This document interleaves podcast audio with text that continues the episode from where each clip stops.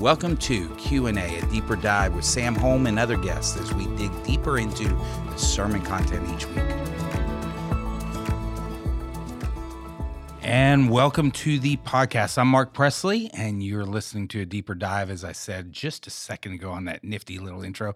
I'm here uh, with Sam. We had Ryan the week before. Hopefully, you listened to that one. As I say all the time, like, share, uh, post, review, whatever. Give us questions too.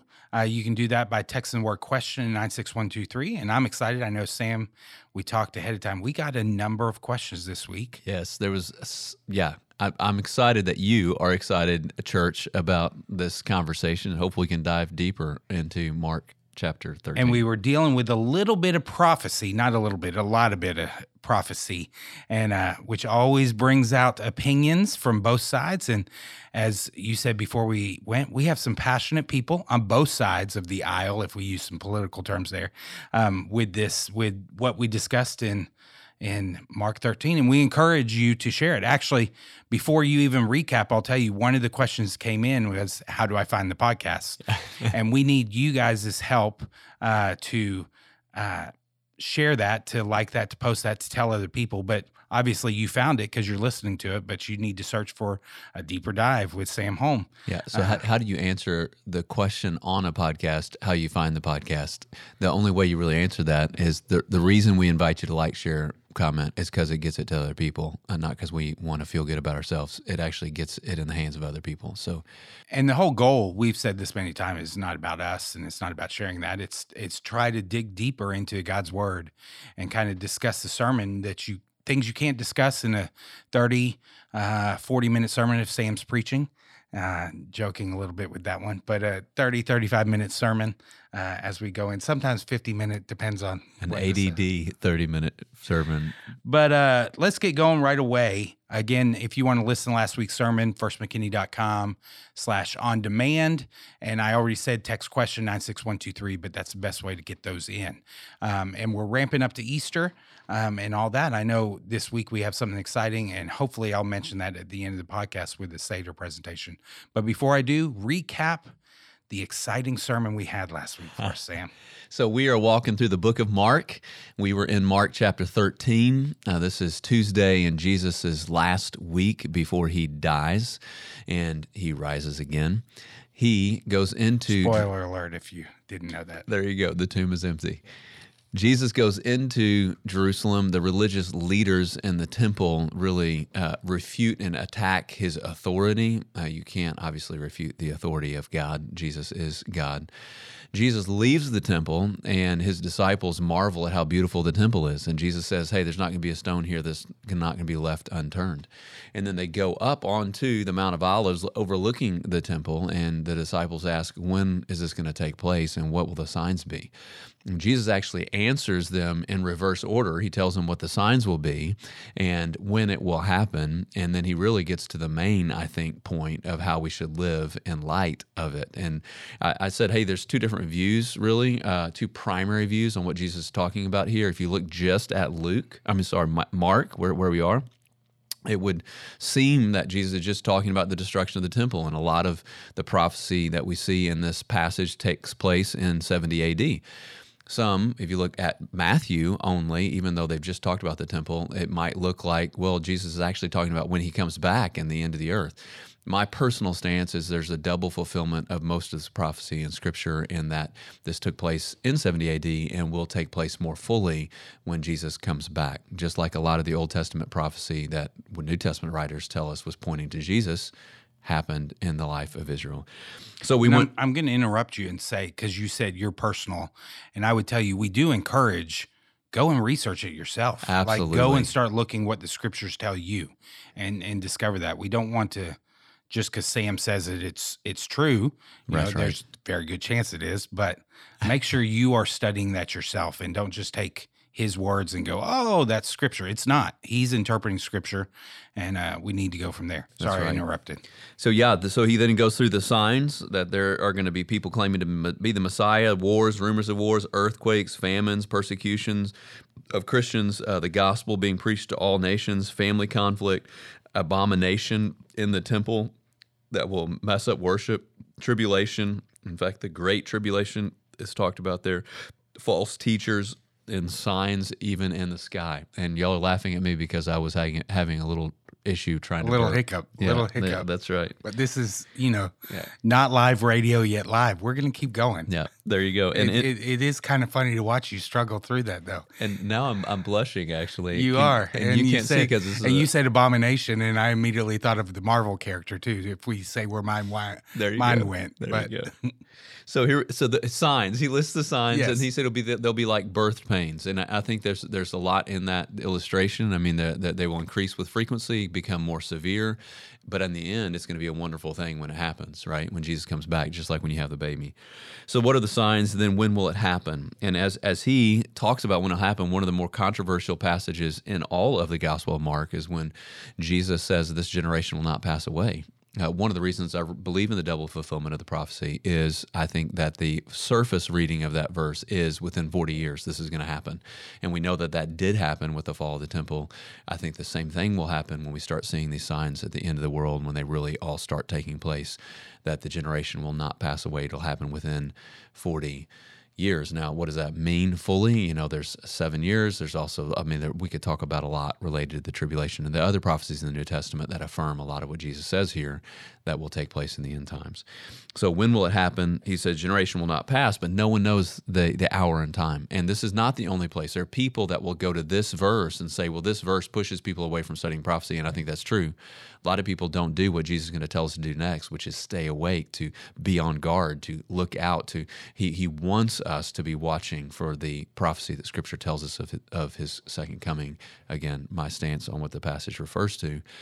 So uh, that, but he does say no one's going to know the date or hour. No one's no one's going to know that time. And I shared even as I was studying the passage myself, I started thinking, oh look, here's this was, and I started.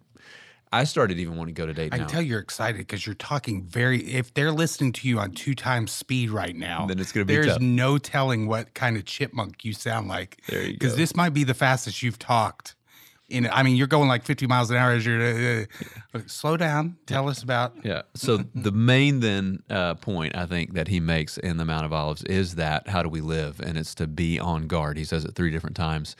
In the the end of the the the story, there he tells us a a parable about a guy that's going away, and he leaves people with tasks to do, and says, "Stay awake, stay awake, stay awake." Four different times. Be on guard. So he wants us to be alert. He's coming back, and I believe he's coming back soon. That's a revelation, the end of the book that we hold in our hands and preach from. Come, Lord Jesus, he's coming back. So we are to stay awake. And that's what we walk And, through. and we even in some of the pre-sermon application, we have a team that looks over some of that for you and researches. And we were talking about that. That you start listing some of these things, and I said I have a personal checklist that goes off in my head. That oh, wars, we've got Ukraine, Russia, you know, and every t- earthquakes, Turkey. Check and go through all that. So it does feel like those end times, but the truth is, we don't know. That's right. We, we, we, I think, and if you look throughout the history of the world, there are people that thought he was really coming back at a certain date and time by looking at all the biblical prophecy and saying it has already been fulfilled.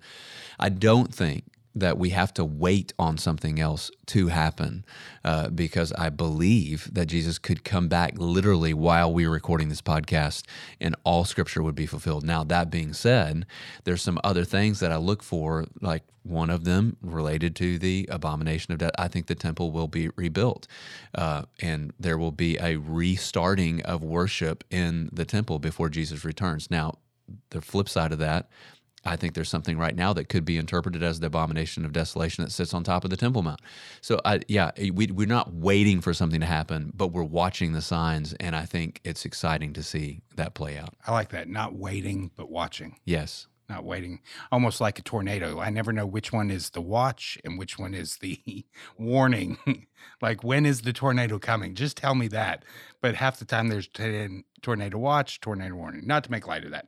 Okay so we got a whole bunch of questions that came in. I hope we can get to all of them and I, as excited as you are i get excited when my phone on sunday morning starts pinging and going off because the questions are coming in. So we're going to kind of do this shotgun style because they don't really they relate to what you talked about but they there's not a i normally can put a path that we walk through so we're just going to hit them randomly but starting with the first one this person wrote in um are you basically we heard this morning's sermon and wanted to know if the church, so the church as a whole, us believes in a pre-tribulation rapture. No. Uh, the church does not have a stance. Personally, I've gone back and forth. This is again, we're about to jump into just big theological words, right? I've gone back back and forth personally between being a pre-trib rapture and an amillennialist, which actually believes we don't have to wait for the return of Christ because the church age right now is Jesus ruling. Right now, my my personal stance is I'm a dispensational premillennialist when it comes to the end times which means I do believe in a pre trib rapture. However, had breakfast yesterday morning with a man that I love big time that is an amillennial. He doesn't believe we have to wait on a re rapture of the church before Jesus comes back. And uh, and we were having fun just talking together and he was growing my faith and helping me see things in scripture that were helpful for me and vice versa. I was doing the same for him. So I believe that the main thing uh, that Jesus saved the world, he, he's coming back, right? He, uh, we have a Savior King. Like this is not a divisive, and so our church does not have a church stance. Personally, if you held me down, I'd say yes. I think there's going to be a pre-tribulation rapture of the saints, and then there'll be a seven-year great tribulation uh, before a millennial reign of Christ here on earth after Armageddon. Wow. Okay. Yeah. Some big words there. Can I, can I, two more things I'll add to that.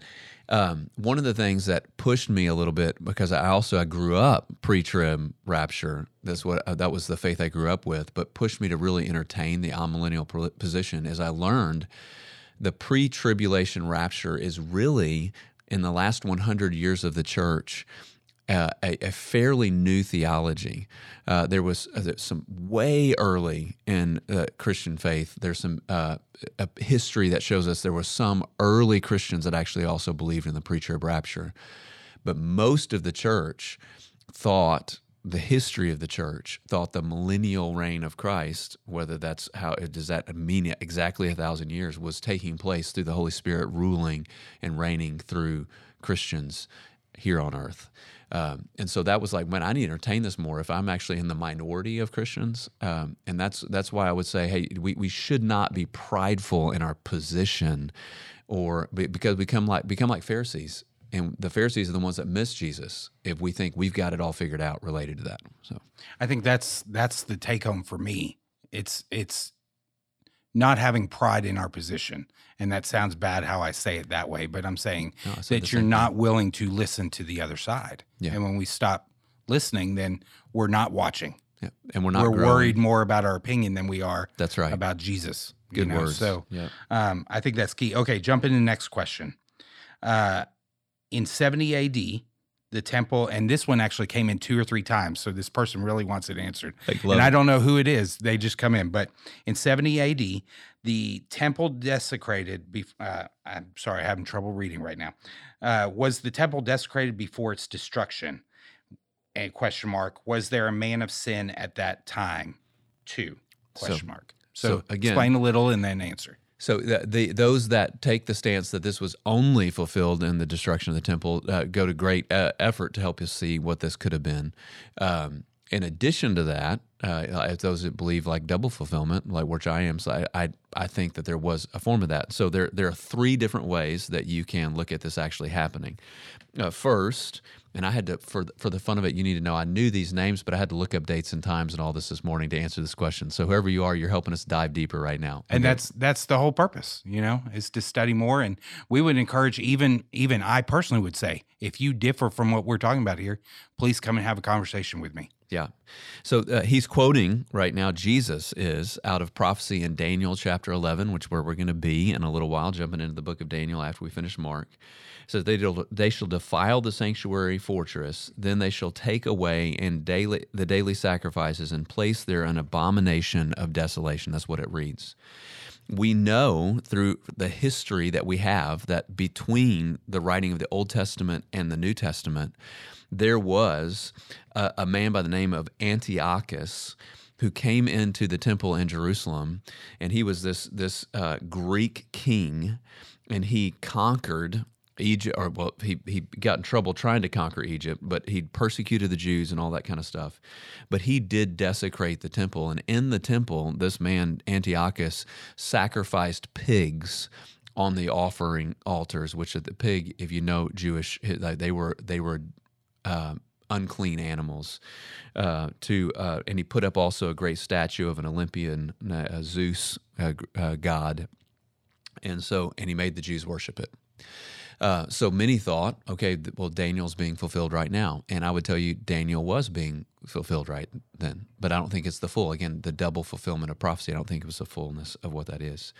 In 40 AD, which is after Jesus spoke these words, um, there was Caligula I don't know how to say his name perfectly right, but he was an emperor of Rome that actually created. We invite him onto the podcast, and he could he could tell us. he could tell us, except he died two thousand years ago. Yeah, that. And, and, and, he's not coming back like Jesus will. Uh, but he made a, a, a, statue of himself, and he uh, he commanded for it to be set up in the temple. We don't think from history that actually was ever set up. Okay, so I would say that's what some will argue for that. Uh, I don't think that that's what it is. Finally, uh, Titus and this is the one that I think you could argue for, uh, being uh, the one that takes the place of the Antichrist and what those double fulfillment believe will happen in the end, I believe will happen in the end in the temple. Titus is the one who conquered Jerusalem. And Titus uh, killed so many Jews. He was, many say, an evil man. And he also went into the temple, and before destroying the temple, he sacrificed a pig uh, on the altar. Josephus writes about what went on. He's a Jewish historian when when that happened. So he is the one that I would say most would argue for being answering that question. Again, this question was in 70 AD was the temple desecrated before its destruction? Was there a man of sin at that time too? Titus sacrificed a pig in the altar in the temple, interrupted worship, destroyed it. There it is. Okay, so I'm going to, this is not in the sheet, but I want you to talk about it is why do we need to know this prophecy? In other words, someone listening to this podcast right now, possibly even turned us off because we're using big words, tribulation. You keep saying abomin- abomination, but um, why, why, why say okay? But really, it's just watching and waiting on Jesus coming. Why do we need to why do we need to care about this well jesus tells us in mark chapter 14 uh, as i say 14 13 he, he says you need to be on guard right you need to watch out you stay awake uh, now there's hope there and we talked about this. There's two ways to, that we can look at this passage. When the world is going the wrong direction, uh, it's a reminder for us that that actually is the birth pains that are leading us the right direction to Jesus, right? So there's hope there. The baby will be born. He's going to be much better when he returns, right? During the birth pains. And then secondarily, I think there is this, it keeps us alert. Like I, I gave the illustration on Sunday when I know I'm in an area where there's probably going to be police officers, I'm a very good driver, right? And uh, and the the parables that he tells in um, Matthew chapter 24 and 25 in, in the uh, same discourse, uh, he just there's more words to it for us in Matthew. Point to this over and over and over again. Uh, he he get, he's going to say, "Well done, good and faithful servant," to those who have been investing their time when he returns, and he wants us to do that. Okay, back to the questions. Um, so this person asks, and I know we even debated this uh, last week as we were talking about it. Verse 32 How does God know, but Jesus does? Uh, let me read it correctly. How does God know, but not Jesus, if they are one in the same? So I know that's the end part of the question, but that's all we got. But kind of ask the question and then say it again. Yeah, and I think they're referring to specifically in verse 32 of Mark chapter 13 says, but, but concerning that day or that hour, no one knows, not even the angels in heaven, nor the Son, but only the Father. What does that mean? Okay. And I would also tell you this is not the only place that this is said. Again, uh, before he was ascended into heaven in Acts chapter 1, they ask him, When are you going to establish your kingdom here on earth? Not for you to know the day and time, but that the Father has established by his own authority. Like he sets it off like it, but you will receive power. And so what, what's going on here? Okay. Similar to our church uh, when we teach on uh, men and women. Like uh, you, you need, they said in the question that they are one and the same. We do not believe Jesus and God are one and the same person. We believe they're three persons, right? But they're all three, Holy Spirit included in this, part of the Trinity, God, fully God. We do not believe they have the same role. It's clear, right? When Jesus came, he died. Does that mean God didn't die? Well, Jesus is God, but he's not God the Father. God the Father didn't die. The Holy Spirit didn't die. Jesus died, right? Uh, he had a unique role to play in salvation. He sent us the Holy Spirit to, to live in our lives and to walk with us every day, to be our comforter, to be our. Uh, does that is God in our life? Well, God is in our life, but through the Holy Spirit. It's not that God the Father's. It, the Holy Spirit's in our life. So there, there's different roles. Does that mean because Jesus died, he's better than God or he's less? No, he had a unique role. So it's not just I think the did he not know this? I mean, I don't think Jesus was omnipresent when he was here on earth, right? Uh, he was with his disciples in one location and he would leave people to go be with his disciples. Well, uh, God the Father is omnipresent. Okay, that does not mean Jesus was not God. He was playing a different role at that time. So, in a similar way, uh, I believe that at this time, uh, Jesus had given up. Uh, Philippians chapter 2 tells us he emptied himself. He became the form of man. He humbled himself so that he could come and die in our place. And I think that helps explain this. He was not not God. Uh, he was God. He was not God the Father, right? And when he was here on earth, he had chosen to give up some of those godlike attributes so that he could fully serve us here. Uh, you have thoughts on that?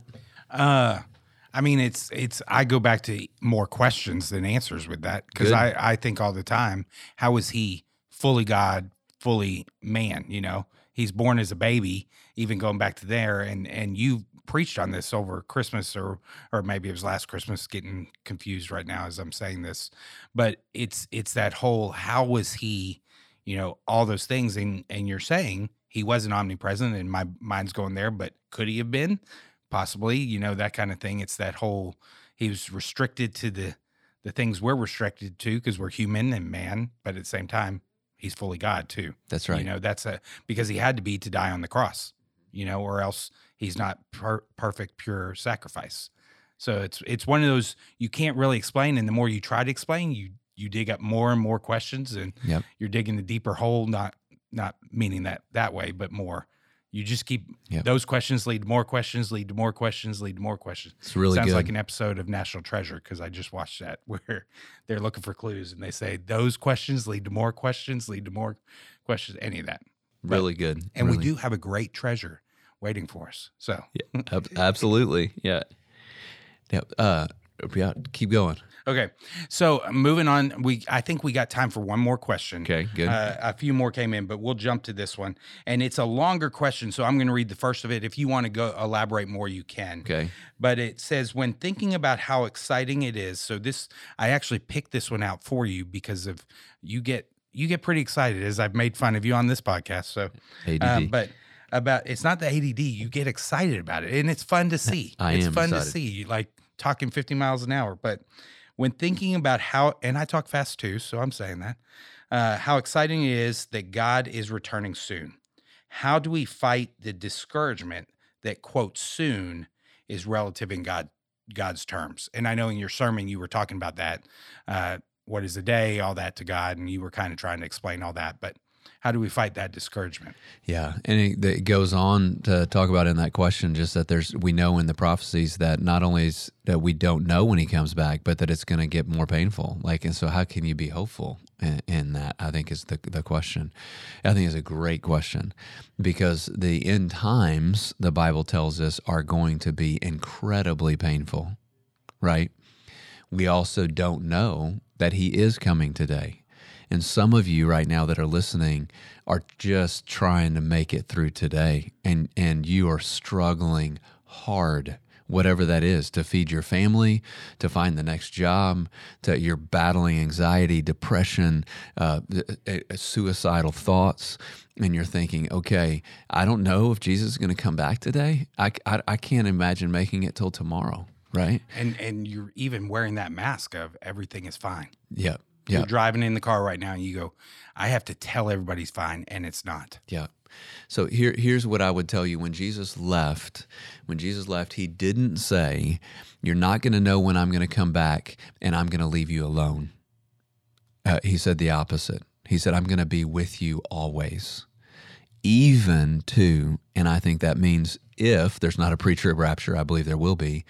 That means even through the end of the age. So, if you're a follower of Jesus, you are not alone. We are not waiting on heaven to walk with Christ. We get to experience some of the kingdom even in this pain here and now, right? And when the pain gets increases, there can be hope in that. Just like a mom in childbirth as she's going through the labor pains, right?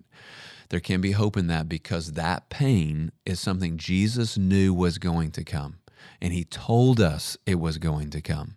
And in him knowing it was going to come, he said it's going to end. I'm going to wipe away every te- tear from every eye. So does that make it perfect? No, but that's where I'm I'm able to find hope in it. He's with me and he's told me that this pain is temporary. There's going to be an end, and I think soon. And I think that that pushes us into the good news of Easter. And why is Good Friday so good? And and I do say that was a professional segue there Yeah, there as is. we go. Yeah. Okay, but let me look forward to uh, just what's coming up. Is basically we have a gentleman, as I said um, earlier in the podcast, going to do the Seder and present the Seder to us. Can't wait. and Yeah. kind of show us. And then we hit Palm Sunday, and there's some devotions that week. And then again, I don't know when you're listening to this, so it might have already passed. But if not, we want you to invite someone to that. And then the Good Friday experience, we transform the hallways, and you can walk through and kind of experience what Christ went through that that night of Good Friday. Yeah. And then Saturday, we've got events for the whole kids. We're now calling it Easter Fest. Uh, so be sure to bring, a, invite a neighbor. Maybe you know someone in your neighborhood that's younger in age and would love to come to that great time, bounce houses, all that kind of stuff that has normally been at our other Easter stuff. But that, and then that night we start a first service at 5:30, and that more the next morning Sunday we start celebration services at 7:30. Oh, oh Seven. seven. seven. Sorry, seven. Sunrise. I corrected myself You did, quickly. you did. Seven. Sunrise outside by the crosses. That Saturday's inside, but Saturday by the crosses. Join us, and then 8:30, 10, and 11:30, and we're good to go. Um, all that kind of stuff. But kind of we're we're after that. What we're excited about because we were talking about prophecy all day today, both Sam and I, is we're going to be looking at Daniel, which you probably know the fiery, the furnace, and Shadrach, Meshach, Abednego, and the lion's den. But there's so much more to Daniel, and just looking ahead to that. That from kind of chapter seven on, we're going to hit a chapter a week, kind of like we did Mark. So why don't you kind of wrap us up, Sam? I would encourage you. Remember, uh, we said at first. Share this. That's how people find out. Share, like, review, all those kind of stuff. If you do have a question about what we said, or maybe Daniel or something coming up, text the word question nine six one two three, and then uh, you wrap us up, Sam. There is a real kingdom and a real king. His name is Jesus the Christ, the Son of God. In his love and by his grace, he lived a perfect life, died for your sin, rose again, and is coming again. Repent, believe, follow him, and be part of his kingdom now and forever. Thank you for joining us this week on Q&A at Deeper Dive. We hope you'll like, subscribe, and share this podcast along with others. You can submit your questions by texting question to 96123, and we'll discuss those each week. Again, thank you for joining us.